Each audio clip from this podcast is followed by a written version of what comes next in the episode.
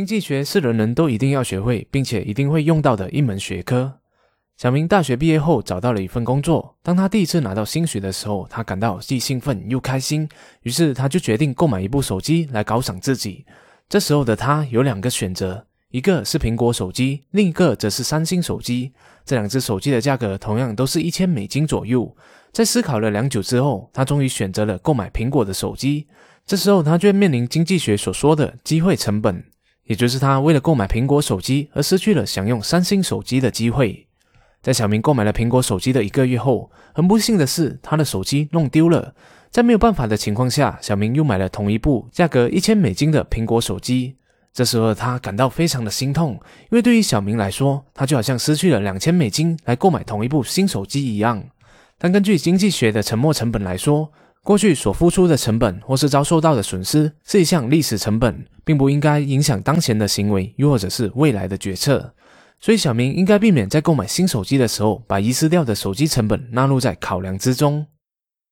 从上面小明的故事当中，我们了解到，当人在生活上要做出选择或是决定的时候，其实都是和经济学息息相关的。很多人对于经济学都有一个迷思，认为它是一门高大上的学问。不外乎就是谈论 GDP、货币政策、经济周期等复杂的理论，与我们平民百姓好像没有什么关系。然而，经济学也可以是个很生活化的学问。我们每天在生活上都会做出大大小小的选择，而缺席性就是经济学存在的最主要原因。简单来说，我们的资源是有限的，所以就会货比三家，想要以最低的成本购买品质差不多的东西。选择要待在家里和另一半相处，也不要和朋友出门。这就是因为我们的时间有限，想要把时间留给值得的人。嗨，大家好，我是熬夜，陪你一起学习学校没教的知识。今天我们将会和大家分享《经济学的四十堂公开课》这一本书里面其中三个有趣实用的经济学理论，来帮助我们在生活上做出更好的决定和选择。第一，边际效应。假设你最爱吃的食物是麻婆豆腐。在午餐时间，你发现老婆准备给你的爱心便当居然也是麻婆豆腐饭，你感到很意外又惊喜，然后就很愉快的享用了你的午餐，还发了一条简讯给老婆说“我爱你”。晚上的时候，你回到家，发现晚餐的菜又有麻婆豆腐，你虽然还是吃的很享受，可是心里却总觉得好像没有下午吃的那么满足了。到了第二天的下午时间，你打开了爱心便当，却发现又是麻婆豆腐。请问这时候的你还会觉得眼前的麻婆豆腐还会有当初的吸引力吗？虽然它是你的最爱，但你肯定比较想吃别的食物，对吧？这就是边际效应。你想用同一件事物所带来的满足感，会随着享用次数的增加而慢慢减少。这就是为什么，就算你多么爱吃麻婆豆腐，但是如果你一直吃的话，满足感也会相对的减少，甚至会开始感到厌倦。假如我们把满足感量化的话，你吃的第一碗麻婆豆腐所得到的满足感，假设是七十分，再多吃一碗的话，你所得到的满足感可能就是五十分。再来第三碗的话，你可能就只有二十分的满足感了。所以在生活上，我们要懂得分配时间来做不同的事情，否则每一天都做着同样的事情的话，边际效应就会让你对生活的满足感越来越少。比如说，或许你对目前的工作感到很满意。但如果你每天都超时，甚至周末还得回公司上班的话，你就会感到越来越乏味无趣的。假设你平时爱打篮球的话，也建议你一个星期只打两到三次，这样一来你就能够保持打篮球的热情和满足感了。同样的，在阅读上，熬夜也会同时看三到四本不同题材的书籍，这样就能够避免我一次阅读一本书所带来的边际效应了。第二，搭便车问题，这个世界上的物品大致可分为两种。一种是私有物品，另外一种则是公共物品。首先，私有物品的特征是有排他性和竞争性的。什么意思呢？让我们举个例子来说，汉堡包就是一种私有物品，因为当我买了这一个汉堡之后，你就不能买入这一个汉堡了，除非我把这一个汉堡包卖给你，否则你就必须要另外购买一个汉堡。这就是竞争性。而汉堡也是有排他性的，因为只有肯掏钱购买汉堡的人才有可能享用到它。而公共物品则是完全和私有物品相反的。举个例子来说，太阳就是一个公共物品。当我享受这一个温暖的阳光的时候，你也同样可以享受太阳给你带来的好处。同时，我们也不能够买下这一个太阳当成自己的私有物品。简单来说，公共物品是不需要你花费一分钱就能够享用的物品。那么它就会衍生出一个问题，就叫做搭便车行为。在学校或是工作上，我们最常遇到这一个问题了。相信大家在念大学的时候，要是有小组作业的话，肯定就会遇到几个喜欢搭便车的成员，喜欢偷懒，没有去完成所分配到的小组任务，也从来不会积极参加讨论会议，交上来的作业也是马马虎虎的。只有在最后提交小组作业的时候，他们才会出现来提供名字和签名，然后享用其他成员的辛苦付出。这就是所谓的搭便车问题。而要解决这一个问题的话，我们可以提供奖惩方案，选择性的奖励有参与活动的人，而惩罚那些搭便车的人。比如说，教授可以要求小组成员对其他组员匿名做出评分，来看看他们的积极参与程度。要是其中一个组员被大多数的组员反馈说他什么都没有做的话，那么教授就可以给他零分，以示惩戒。其他的组员也会感到公平。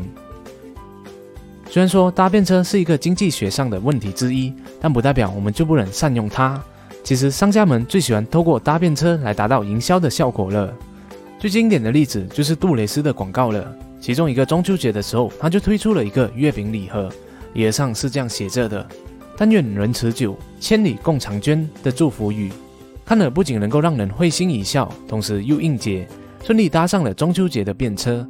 让更多的人愿意为这样的一个创意祝福为之疯传。第三，成本效益。说到成本，一般人可能只会联想到做生意时所需要到的成本，但其实我们的生活上也是能够以经济学的角度，也就是成本效益，来衡量出做一件事情对我们的效益，帮助我们做出更好的决定的。另外，我要强调的是，成本不只是金钱上的成本而已，也可以是你的时间成本、精力成本，因为这些都是我们有限的资源。举一个有关成本效益的例子：一个下午，小明有一位重要的会议要开，眼看就要迟到了。如果他把车子停在指定的停车场，那么他肯定就会错过这一场会议；而违规停在街上就会比较快。这时候，他就要从这两个选择当中衡量其中的成本。如果他停在街上的话，他就可以及时赶到会议，但风险就是会收到停车罚单；但如果错过会议的话，他就会失去上百万的生意订单了。所以对于他来说，停车罚单的金额少过于错失会议所带来的损失。那么，如果从成本效益的角度来看，选择停在街上对于小明来说会是一个更明智的选择。另外，一家报道指出，某一个地方的生育率从1957年的平均7.4个孩子，大幅下降到了2015年的1.4个。生育率会有所下降，其中一个原因就是女性会考虑到生儿育女的成本效益。作者提出，孩子是个时间密集产品，因为照顾小孩需要花很多的时间。那么有些女性可能就不会愿意花那么多的时间而牺牲掉他们的事业，特别是那些薪资越高的女性，她们生养孩子的成本也是会越高的。这就是为什么越发达的国家、收入越高的国家，人口老化的问题会越来越高的原因，因为生育率正在逐渐的变低。你可能会问，时间是买不到的。那我要怎样计算出它的价值和成本呢？答案很简单，你只要计算出你的时薪就可以了。假如你是上班族的话，你的月薪是五千块，一个月工作二十二天，一天工作八个小时。通过简单的速算，我们就能够计算出你一个小时值多少钱了。如果日薪是五千块的话，乘以二十二天，就等于两百二十七块一天。那么时薪就会是两百二十七块除以八个小时，那就是等于二十八块一个小时了。现在我们简单的算出了你的一个小时的价值为二十八块钱，接着你就能够对比另外一个选择的成本来做出决定了。举个例子来说，你需要打扫你的房间，但可能会花上你一个小时的时间。这时候你就可以对你的弟弟说：“阿弟啊，哥哥给你二十块钱，你帮我打扫我的房间。”假如他接受这一个交易的话，从成本效益来看，你就能够省下一个小时的时间来工作。赚取二十八块，给了弟弟二十块后，你还有剩下八块的盈余，这总比你亲自花上一个小时的时间来打扫更值得吧？当然，这也要考量你对做这一件事情的兴趣和用途。但多了一份经济脑的参考标准，其实都是可以帮助我们更加的认清楚每一个选择背后的效益成本，做出更加明智的决定的。好了，就是好业今天和大家分享经济学的四十堂公开课，其中三个有趣实用的经济学理论。我们来回顾一下，经济学其实是一个很生活化的知识，特别是当我们资源有限的时候，我们总会面临各种不一样的选择。所以，搞懂经济学就是善用资源的开始。